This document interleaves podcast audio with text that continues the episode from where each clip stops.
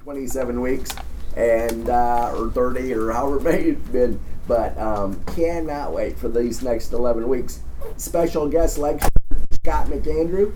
Uh, joining us very grateful uh, for scott and um, well his ministry at our church. And and uh, so you know you'll have um, additional great insights uh, in, in the days to come and we're we're very grateful. Um, Grant, would you pray for us? And maybe, uh, or maybe start in 24. Let's scoot back to chapter 7, verse 24, and then read to verse 4. Let me, uh, before we do, let me ask you to do a couple things. Um, if you would please, for the next 11 weeks, what do we got there? 77 days or, or so? 70 days probably because we're starting with a Sunday and ending with one, 71. If you'd read Romans 8 every day, I, I timed it today with a guy that lives in my phone, 1 minute and 51 seconds is what it took him. He's a pretty good reader, but you can read it by yourself quietly and probably get even faster than that. So for five minutes, what a great, that is one third of 1% of your day.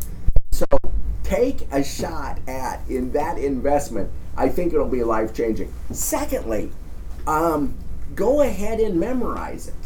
That's a little a step up from just reading it. Papa has, Josh Chronic has, um, Jared has that in a couple hundred other chapters.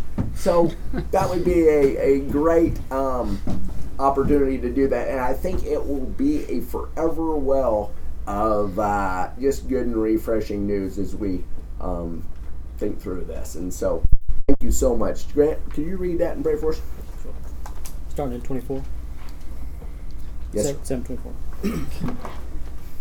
Wretched man that I am, who will deliver me from this body of death? Thanks be to God through Jesus Christ our Lord. So then, I myself serve the law of God with my mind, but with my flesh I serve the law of sin. There is therefore now no condemnation for those who are in Christ Jesus. For the law of the Spirit of life has set you free in Christ Jesus from the law of sin and death. For God has done what the law, weakened by the flesh, could not do, by sending his own Son in the likeness of sinful flesh. And for sin, he condemned sin in the flesh, in order that the righteous requirement of the law might be fulfilled in us who walk not according to the flesh, but according to the Spirit. Heavenly Father, thank you for this day.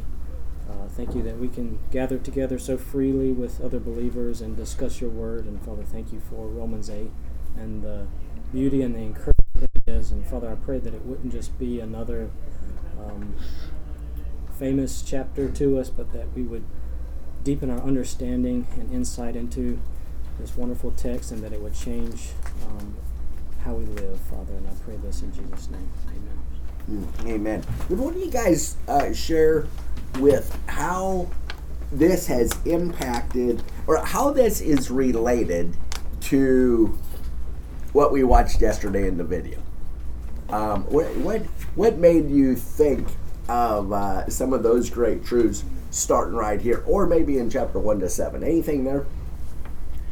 I could say something, and hopefully Grant will share too. But I think, you know, we talked about propitiation, imputation, penal substitutionary atonement, and the film picks up on these themes uh, and covers them in depth and gives such a sound biblical scriptural treatment of those ideas. I think the film, I you know, there's so much false teaching out there, and so many teachers that would deny such central and core truths of the Bible and of the gospel. And so I think yesterday just, I mean, it covered a lot of ground, but it reminded me a little bit of how God is just and He's the justifier. But being a just God, He has to punish sin. He cannot let sin go free. And uh, we have a great Savior who came and absorbed the fullness of God's wrath. And just hearing those teachers uh, walk through those things, especially contrasted with the false teachers and the false ideas of what the gospel is, was really good. Yeah, Grant, it's been so fun to hear you talk about propitiation, kind of a new, maybe love or uh, ability to apply that than maybe ever before, would you say? Yeah, that film I think is kind of what ignited Started it, that yeah. for me. I watched it a while back. Like, wow, this is really important. You know, the gospel's central to us, and this is sort of a central pillar of the gospel, you know, substitutionary atonement. And I don't know when I watch the film, it's so clear the way they you'll you'll hear sort of a sort of squirrely idea from somebody, and then they'll just post the scripture on the screen and go through why that's not true. And I think the film made me want to know my Bible better, um, because I think if I was in a conversation with somebody, you've probably been in that situation where you hear something and you sort of know it's wrong, but you don't really know why. And then they say, "Well, why is it wrong?" And and you can't, you don't really have anything to say. And then you go away later and you sort of look back at it and you sort of go through like, "Okay, it was wrong," but it seemed to put words and sort of fill out those categories for me from the Bible of why it's such an important doctrine. I think in the film they called it the forgotten doctrine Yeah. perhaps. Um, and it's so important. And it was really striking to see the people that started wavering on it, where they went. Just the progression of it, those, those sad, sad people that they presented, uh, just the inevitable outflow of getting rid of such a core tenet of the gospel, it inevitably leads to apostasy or some, some sort of it, uh, where you're basically no longer a Christian. Really slippery Uh, slope. so it was, yeah, really slippery slope. It was, it was a striking film for sure. Oh, that's great. Scott, anything on that? Now, let's look at this. This is the, the several people have called this uh, the greatest chapter in Scripture. Scott, you were talking about how Thomas got rebuked by that. Can you tell us about that? It's kind of a funny little Yeah. little story because it, it- you can say in one way, how could we call anything the best chapter in Scripture? Yeah, he was teaching on, I think, uh, Sunday nights at uh, his at the church where uh, First Pres, I think, in Jacksonville. He was preaching Sunday night, and he said he began by saying, "This is the greatest chapter in the Bible," and that's kind of how he began his whole thing. He said after the, the message, he said a deacon, he said, uh, came up to him and was like, "You know, what are, what are you doing? All Scripture is inspired. Why are you talking like this?" And he said he told the guy to chill. He just said like kind of chill, calm down. He said if, you, if somebody is dying. Christian is dying. You have two minutes on the clock. What are you going to pick? Romans eight? Are you going to take First Chronicles, the first seven chapters, all these names? He said the clock is ticking down. You got one minute forty five seconds left. What, what are you going to choose? He said obviously you're going to choose Romans eight. It's not to say that all, all Scripture is profitable. It's all inspired, but there are parts of Scripture that are sweeter for us, and Romans eight has got to be one of them that's up there at the very high. And certainly the Lord made it like that. Yes. It's not, yeah. But we wouldn't at all to say, if we're saying, and that's certainly the way I believed for a long time, it's the one that's most impacted me for by a long shot. Uh, someone said if the Bible is a ring, Romans would be the precious stone, and Romans 8 would be the sparkling point of the Jew, of the jewel. And so there's no condemnation. That's where we're going to start today.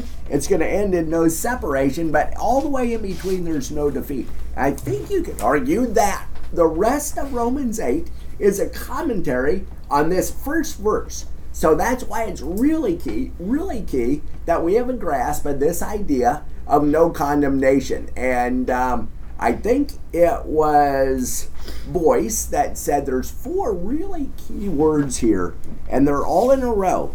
Therefore, now, no condemnation. Those four words. And therefore, um, most commentators, now again, this is uh, somewhat debated, but most commentators point back to the first seven chapters.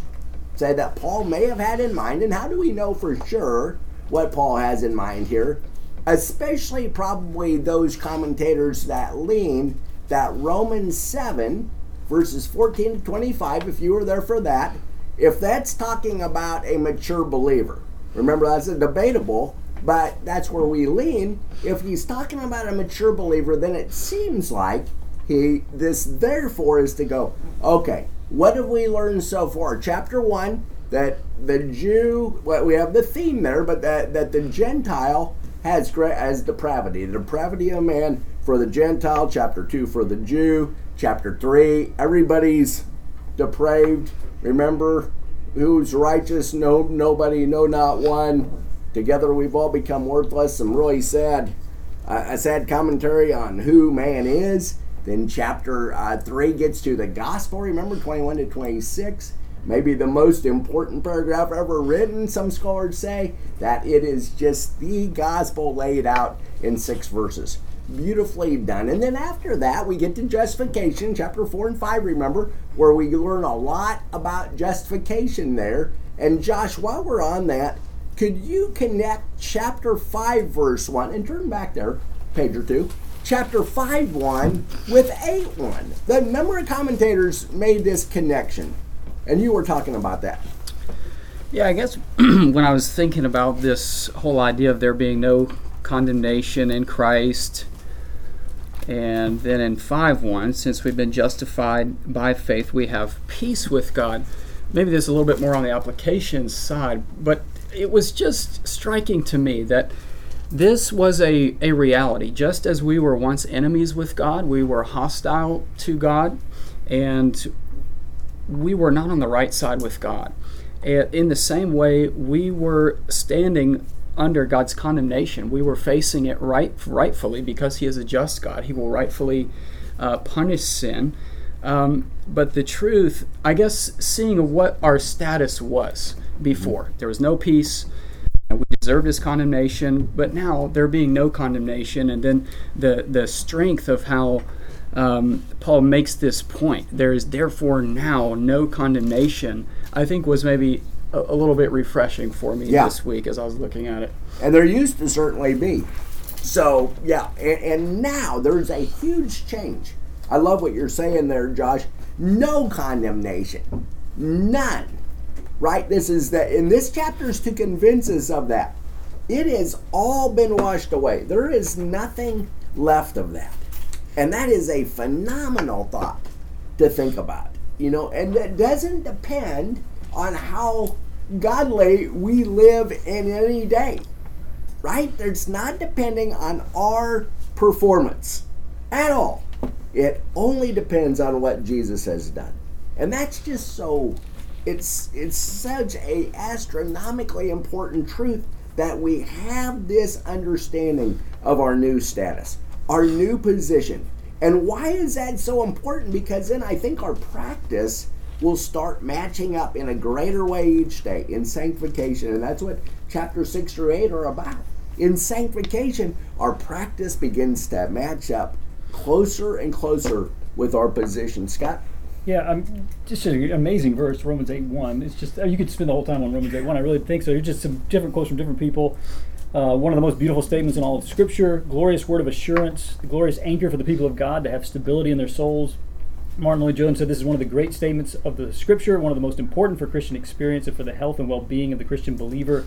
This is, in a sense, the great good news of the gospel. And the, the idea there's no, uh, different people talked about it, but again, verse 1 there is therefore now no condemnation. The no is emphatic, is what Sinclair Ferguson said. He said, not any, no, not one, not even one. I mean, it's, it's, it's amazing. Yeah. When you think about your past sin, your current sins, none of them, we will not be condemned for any of them. It's extraordinary. And I was just thinking, I mean, I think in application, I tend to go to application. So I was thinking application, there's, there's lots of application just on verse one, but I thought three things. I thought, uh, number one, it's the song I think Jen mentioned before the throne of God above. We had the Thursday night in Colossians, one of our favorite hymns. And when we're tempted to despair, when Satan tempts me to despair from, from my inward sin, upward I look and I see him there who made an end of all my sin. This is where we go. We look to Christ. But another great place that we can go to is Romans 8 1. Uh, I think Lloyd Joseph, we have a gospel remedy. He said we should pull out that sword of the Spirit. Romans 8 1, when we're tempted by our Satan comes and says, You're going to be condemned for these sins. Or your, past sins. I have past sins that are horrible, and they'll come to mind. And if you feel condemnation for these sins, pull out this gospel remedy. Pull out, there is therefore now no condemnation for those who are in Christ. I mean, what stability that should give us. So I think going there with this gospel remedy, I think uh, number two, uh, theology should lead to doxology. That's what Pa- Packer says. So, I mean, it should lead us to worship. I mean, it should stir us. I think Ferguson, at the end of his sermon, he was just praying, like, Lord, thrill us by it. I mean, we should be thrilled and stirred that there's no condemnation for those who are in Christ Jesus. And I think three, it should lead us uh, to to share this. I mean, what good news this is uh, to tell other people. And it made me think of a guy named Archibald Brown, who was a pastor, who was really good friends with Charles Spurgeon. He he studied at Spurgeon's Pastors College, and he, he became a pretty well known preacher. And uh, his sermon, he had a very large church of several thousand people too. His sermons would be published and be printed. People would get his sermons. They would write him letters about you know, how these sermons had impacted them. And sometimes people would write him a letter saying, There's a person in great need in the city, you should go visit them. And one particular occasion, after preaching a sermon, uh, someone wrote to him and said, You need to go visit this woman. She's in great need. You need to go see her. So he stopped what he was doing and he, he went to go visit this woman in a very poor area. And he walked in. This woman was, he thought, 28 years old. She had two children. And he knew immediately when he looked at her, this woman is dying. Like, she's dying. He knows this woman is going to die. And so he just very bluntly told her, pretty early on in the conversation, he, he said to her, My dear friend, do you know that you are dying? Dying, sir? Do you think I am dying? And then Brown said, My poor girl, it would not be kindness in me to hold back the truth. I think you are. I will do all I can for you. I do not think your days on earth are very many. It turns out she had 10 days left. She was going to die in 10 days, and he saw this. He realized this, so he knows he, he's got to get the gospel to her. And so he said, Do you know anything about Jesus Christ? The tears came in her eyes, and she said, I heard of him when I was in Sunday school some years ago. I said, Have you not heard anything of him lately? Ain't been to no place of worship to speak of for the last eight years, sir. I said, Would you like to be saved? She said, Do you think he would be willing? Would Jesus be willing to save one like me? She said to him. And so then he gave this basic, simple gospel illustration, walked it through, and just urged her sort of trust in Jesus again. And she said again, Do you think he will take me, you know, a sinful person like me, a poor person like me? Will Jesus take me? And he said, There's no doubt, whatever about that. I can guarantee that he will take you. And apparently she trusted in Christ, and 10 days later she departed and went to be with Christ. But I mean, we have this glorious good news that, yes, we, want to tell people the bad news. We've all sinned and fallen short of the glory of God, but we can tell people if you turn and trust, you can be forgiven. No condemnation. I mean, it's just amazing. It Yeah. should encourage us to, to tell people this good news. That's that's great, Josh. I like your thoughts on that. And it was MacArthur said it, and so did Morris. MacArthur said the word for condemnation focuses on the penalty as well as the verdict. Right? There's no condemnation. We were guilty, now we're innocent, and we were condemned to hell, and now we're not. Okay, and that, Morris said it too. Do you define it as a forensic term in which uh, here includes both the sentence, guilty, right, and the execution of that sentence? Can you kind of talk about that? I love that. I just want to think a little bit about condemnation, but uh, just looking at this term, what it means, it's a it's a very strong term, and I think it sets in contrast with justification. But it, it is a death sentence, and, and it's the verdict and uh, the the guilty pronouncement of eternal death, and um, that is what we ultimately deserved. And so when Paul says no condemnation, he's saying this eternal death sentence. Uh, Steve Lawson said it's like a, a noose hanging around our neck that's been removed. That no condemnation means that pronouncement of eternal death has been removed. And I like this quote by a guy named Charles Cranfield. He said, For those in Christ, there is no divine condemnation, since the condemnation they deserve has already been fully borne by him. And I think Paul immediately goes in to explain in the following verses how it can be that there is now no condemnation. How does this how does this actually work? And uh, I mean, we ultimately know Christ took the place of condemnation we deserved on the cross. The the condemnation that was due for sin was absorbed by Him. Um, but yeah, anyways, This made me think how many times Mark has reminded us. I'm so grateful for him. How many times he's reminded us that the reason that we're not condemned is that Jesus was. Remember when he says from the cross, My God, my God, why hast thou forsaken me? And so we know from Hebrews 13 5, he'll never leave us or forsake us. But he did forsake his son. And we just think of that deep love, and it really makes this passage an amazing when MacArthur said these two things. He said, All that we earned was condemnation. It's only in Christ Jesus that we have no condemnation. And that was impossible for us to achieve on our own. Only Jesus could have done it. That's very humbling. No condemnation, and this is, I think, important, does not mean that God won't continue to discipline us. That's a difference there. He will continue to discipline us. He loves us. He'll continue to train us in the way we go. Hebrews 12 is very clear on that. So even though we're not condemned, that doesn't mean that He's still not really working seriously in our life with the good times and the trials to make us more like uh, His Son. There, if we, if any of us, and I don't think if you're a believer in here, my guess is you're you know that this is what you deserve, and uh, and that's very clear. If someone doesn't, there's three things. We share in Adam's original sin. That's the first reason we deserve condemnation. Every person is born with a sinful nature. Those are related, but that's true as well. And because of the sinful things we do, right? The, the actual sins we've done, we deserve condemnation for all of that. But now it's changed. Jesus took the condemnation. Boy said that the word no, like Scott said, is just so strong. Never, ever, ever, ever are you going to be in condemnation. You may feel condemned, but if you feel condemned, that's certainly not the Holy Spirit. He will never make you feel condemned because that's contrary to Scripture. I love that. Now, how can you tell? And I'd like to hear from anybody on this. It's always fun to hear the students when we talk to them about this. How can you tell if it's conviction or condemnation?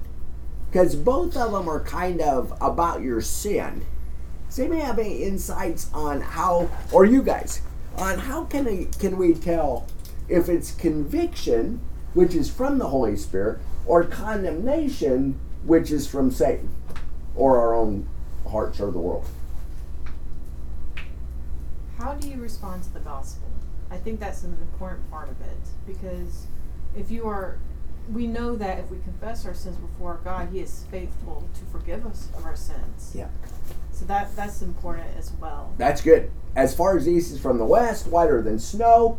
Okay. So does that I like that, Jerry. So does that conviction point you to the gospel or what's the difference if it's condemnation usually how does it make you feel? And we don't always, always want to go by our feelings, do we, Josh? But Josh is a counselor; he knows that's bad. what do you what? What's condemnation? How does it make you feel different than conviction? Hopeless. Hopeless. Hopeless. I think that's huge. I I'm and I'm wondering if that's one of the best. Uh, actually, I'd love the. Were you gonna say? I was going to say conviction drives you to God, condemnation drives you away. I think that's it. Yeah. So there's this hope when you're convicted is that, like Jerry says, confess your sins. He's faithful and just forgive your sins, cleanse you from all unrighteousness. Right? There's hope in that. But condemnation's like, oh no, I I'm done. I'm condemned. I'm never gonna. This is gonna plague me forever. I'm like, there's this hopelessness. Like I think you're you're saying, Miss Hockman. It's so, and so I think that's it. Are you? Uh, is it causing you to race to Jesus? Conviction to race away from Jesus? Condemnation. And so hopefully that's kind of a uh, can be helpful to if it's hard to discern um, sometimes. Josh, you read verse two for us. This.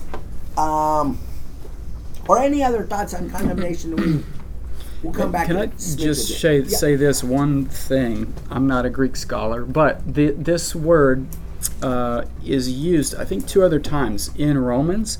And I just thought it might be helpful to read these verses to see a little bit also of the contrast with justification. But if you flip back to Romans 5, you see it in 16 and in verse 18.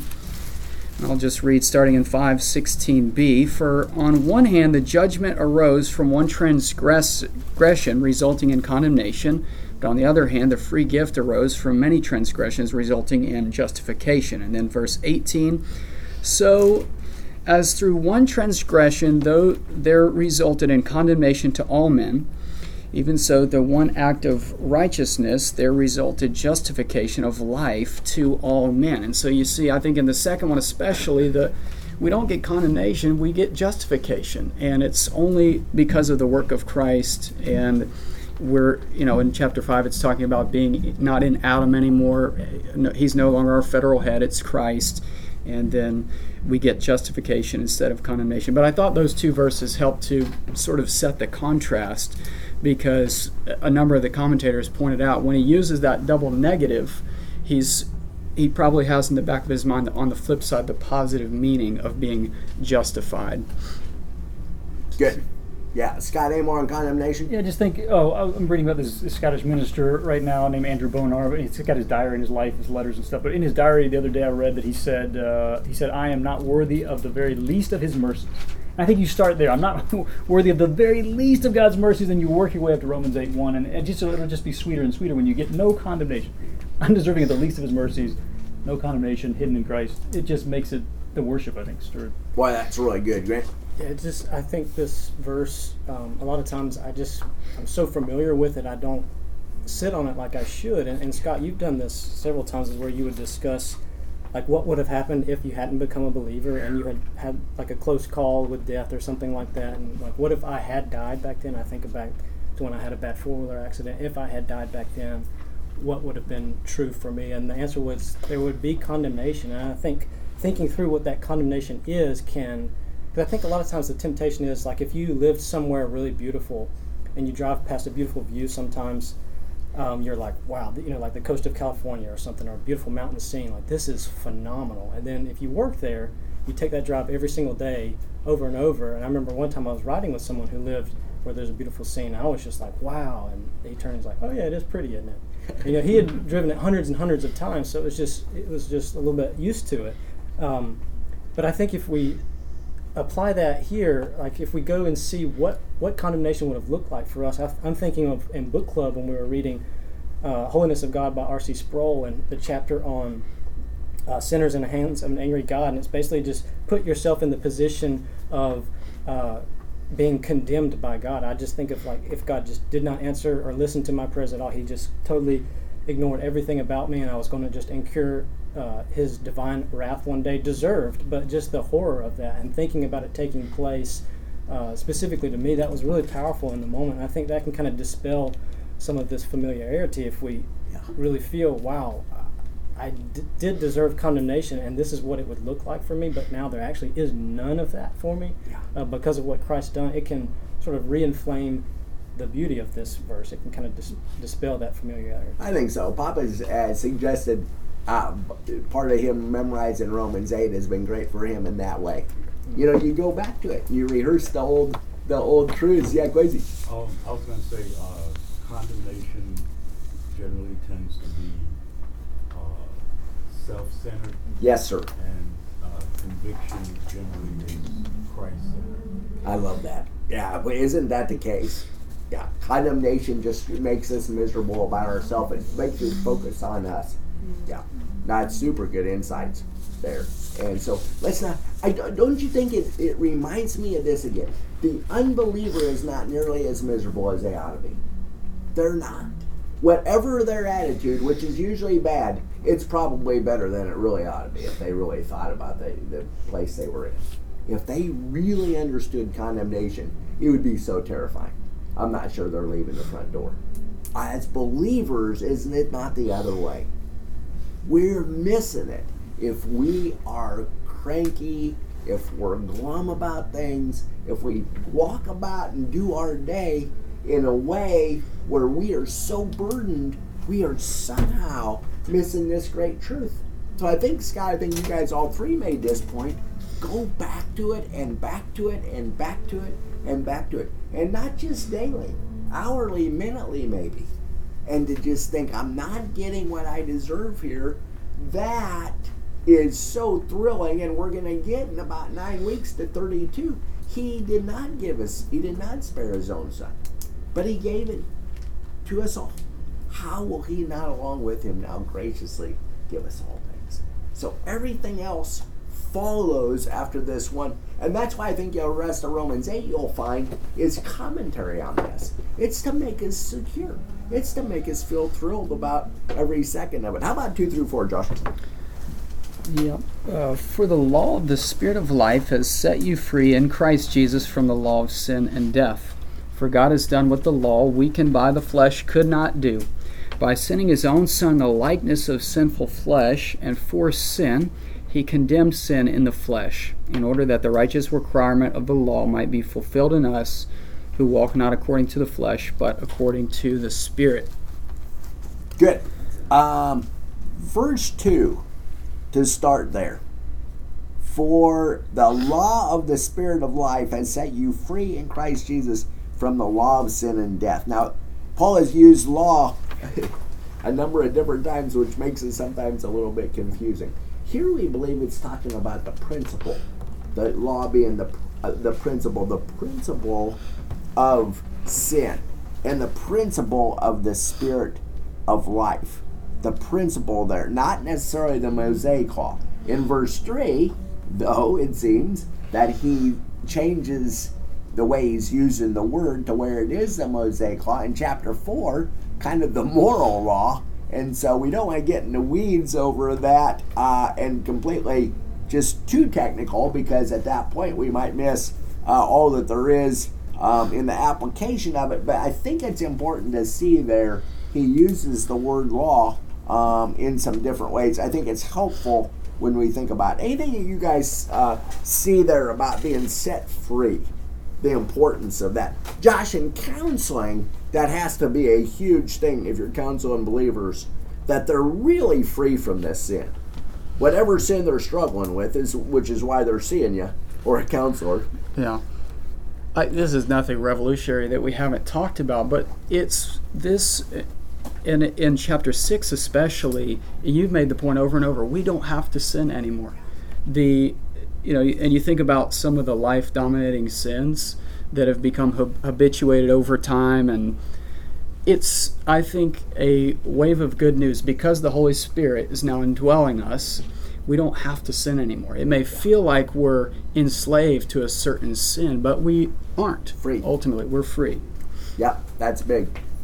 Uh, Scott, your buddy Jerry Bridges, wrote a pretty good book on uh, on sin that you guys are now, without spilling all the beans. Some of those sins that don't seem as bad, we're free from those, and we need to think about that as well. We can't say I'm going to kind of codify these few that don't seem too bad because I'm not really murdering or, um, you know, doing all the kind of that kind of bad stuff. Mm-hmm. I mean, I think we were just reading at the beginning where he just said, uh, like, our respectable sins, quote unquote, the least of them deserve the curse of God. I think you come back to that, and it means you don't want to ever treat sin lightly. You want to, you want to fight against it. Plus, we've been freed from this, which is what exactly what Josh is saying. Like, we don't even want to do this anymore. Now Right. we're empowered to go free. And I think uh, no one knows exactly who wrote this. Uh, John Newton has been attributed, to John Bunyan, different people, but it's the where it says "Run, John, run." The law commands, which Mark has quoted this before, but gives neither feet nor hands. Like it's powerless to help us obey it.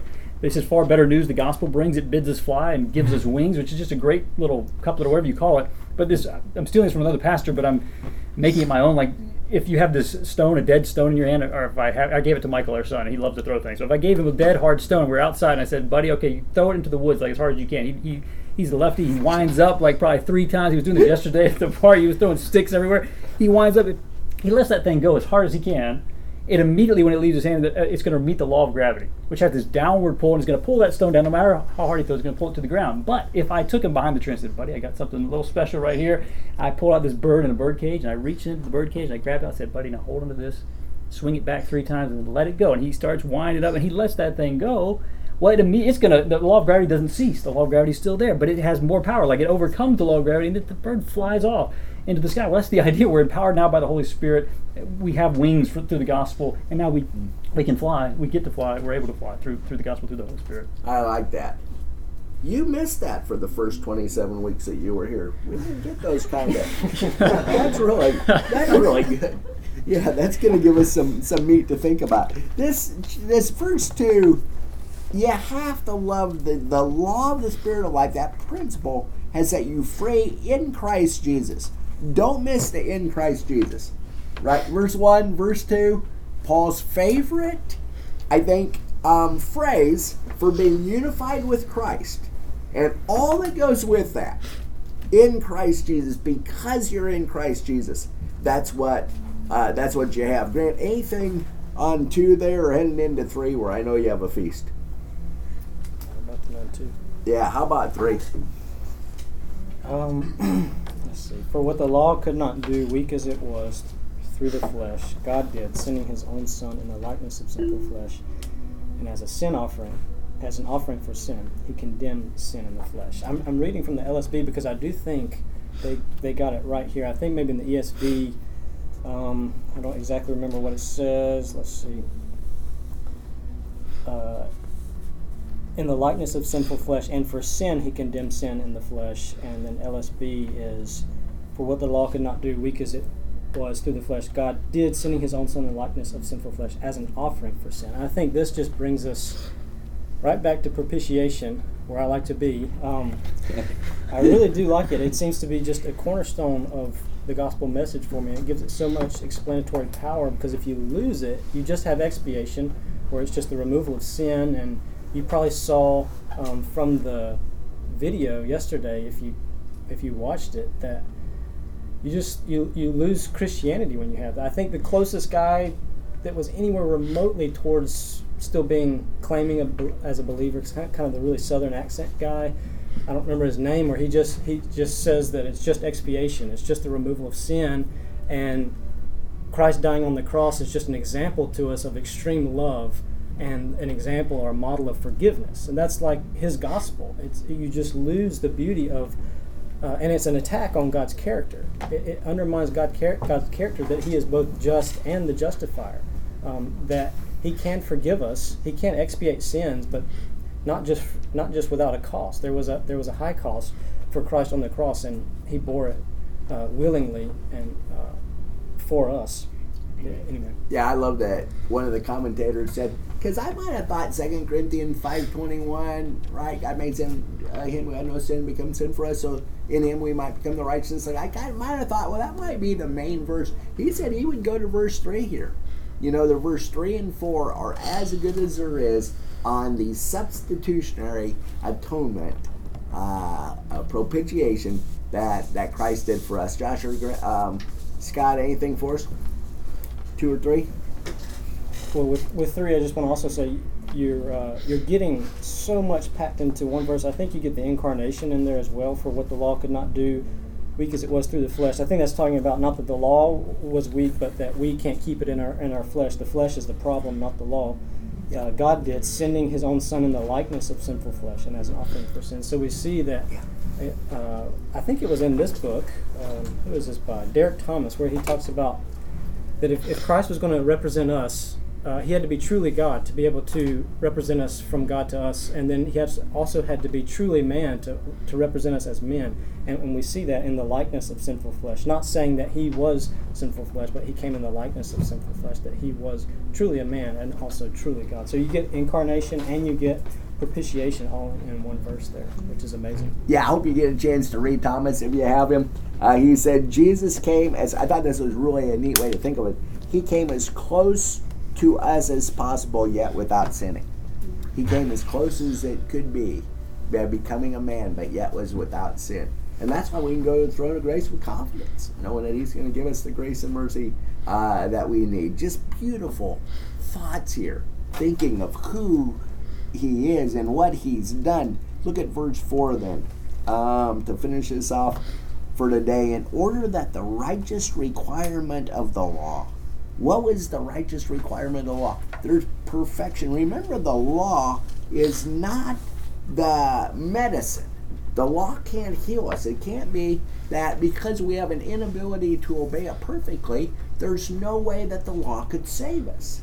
And that's what the Jews, remember from all the way back, were really mixed up in that. Like we've been circumcised, or we've been, all of these things. Remember, Paul even talks about that in Philippians 3, doesn't he? Where he had everything that he felt would have been that, and he calls it all rubbish, mm-hmm. would have been enough to get him to heaven as an unbeliever. He called it all rubbish compared to the surpassing greatness of knowing Christ. Mm-hmm. So that's why the law can't. So it's the thermometer, not the medicine. It just shows us how sick we are. Mm-hmm. And anytime we read scripture, I think it's going to be a good reminder that these things, they convict me. They, they shine a bright light on my sin. And they point out where what needs to change in my attitude, in my words, and my thoughts, in the way I'm treating others. All of these things. So the law, I love what you said there, Grant. It's not the bad, it's the flesh that we're fighting. It's not the law. And if you remember uh, uh, the law and uh, Dr. Law and Dr. Flesh by, what's that guy? Uh, what I can't forget his name right now. But- Roloff. Yeah, Lester yeah, Roloff. Lester Roloff, our old friend Lester Roloff, way old friend. He says that when you go as a believer, once you're convicted by the law and you go see Dr. Grace, when you go back to the law, it's not nearly so, he's not nearly so uh, condemning anymore. Now the law is something we want to obey. We get to obey. Chapter uh, 8, verse 48. So this is the righteous requirements of the law might be fulfilled in us who walk not according to the flesh, but according to the Spirit. Could you guys talk about just the holiness now that we're called to? And we see the beginning of this. We'll feast on it again next week. But kind of give us an introduction to here. Our life is completely changed. Scott, you got Can I something? just can I just start with one something on three? Let them think about verse four and let them. I just I, three has been so striking to me that God would send His own Son. I think uh, Martyn Lloyd-Jones said His own Son. Like what an incredible statement! Just verse three has just been mind blowing to me. And he, Lloyd-Jones said salvation is God's salvation. Like God's the one who initiated. God's the one who sent His own Son. And he and Ferguson said like where did God send His Son?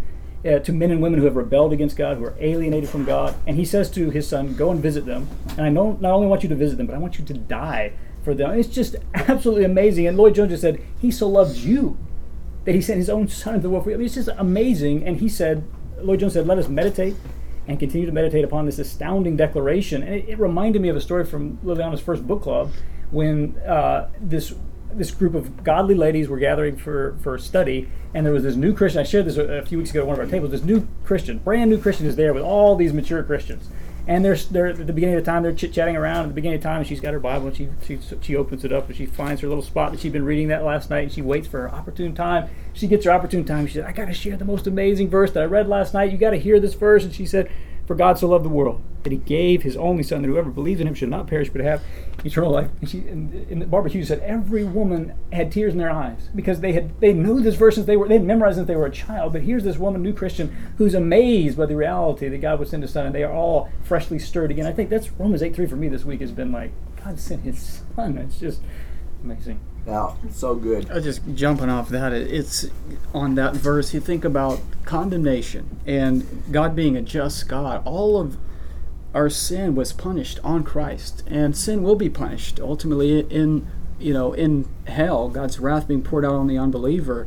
But for those that are in Christ, you know, in union with Him, it was the full measure of God's wrath poured out on Him, and the the sentence of condemnation uh, went on him, and it didn't come to us.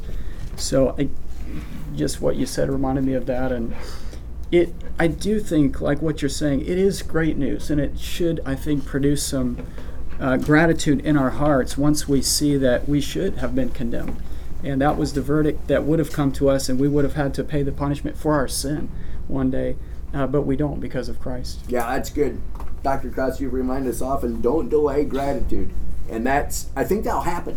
As we are very grateful for what God's done for us, we will then show gratitude in every other way. And, you know, we'll be quicker to to tell people thank you because we, we, we know what God's done for us. We would want to model that for others. Grant? Yeah, I mean, yeah, I don't think I have anything new to say other than we see the source of this is that God sent. God sending His own Son in the likeness of sinful flesh as an offering for sin. He condemned sin in the flesh, and I think that's talking about the flesh of Christ. But that it's outside of us that this salvation came. That God initiated it. He sent Christ um, to bear that punishment for sin in our place. That it's not something that we co-initiated with Him or had a little bit of effort. Um, yeah, I think that's important. J- Just to start before we go on, because now we're getting to the obedience part, the holiness part. Right. It's it's an important distinction, I think. Yeah, no, that that's great. We are called to live a different life. We are no longer needing to live according to the flesh. That was the old day. Those were the old times. That is not us anymore, but those who live according to the Spirit. That is every true believer. That's not only a special believer. That's not an extra sanctified believer. That is every believer will live according to the Spirit. Not perfectly, as Mark's reminded us often. It's not perfection, but there's a change in direction in that. Seven or eight quick things to go home with. Several of these have been mentioned. For the unbeliever,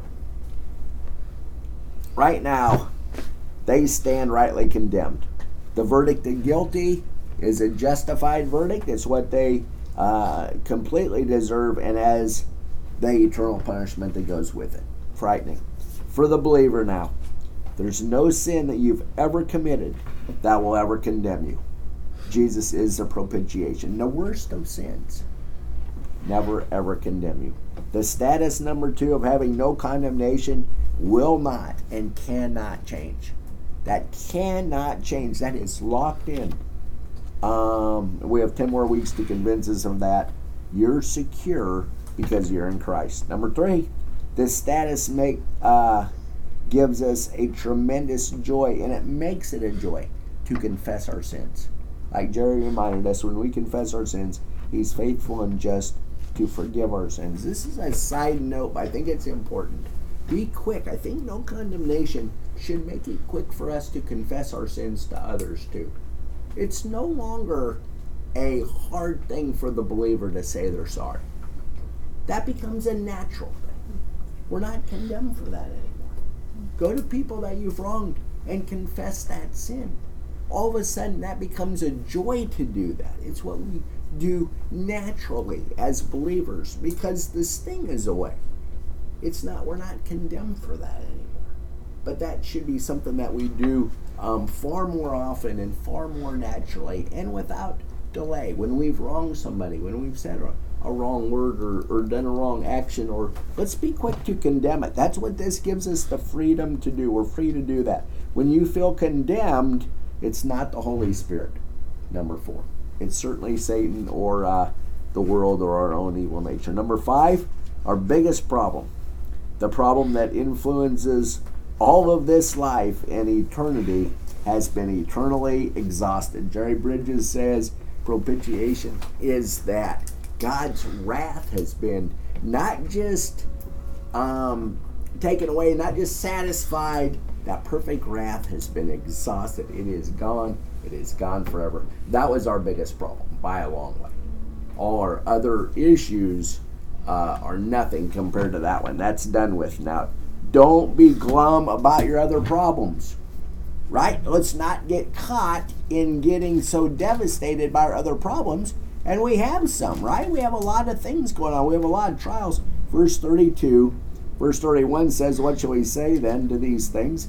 God's for us, who can be against us? He who did not spare his own son, but gave him up for us all. How will he not also, along with him, graciously give us all things?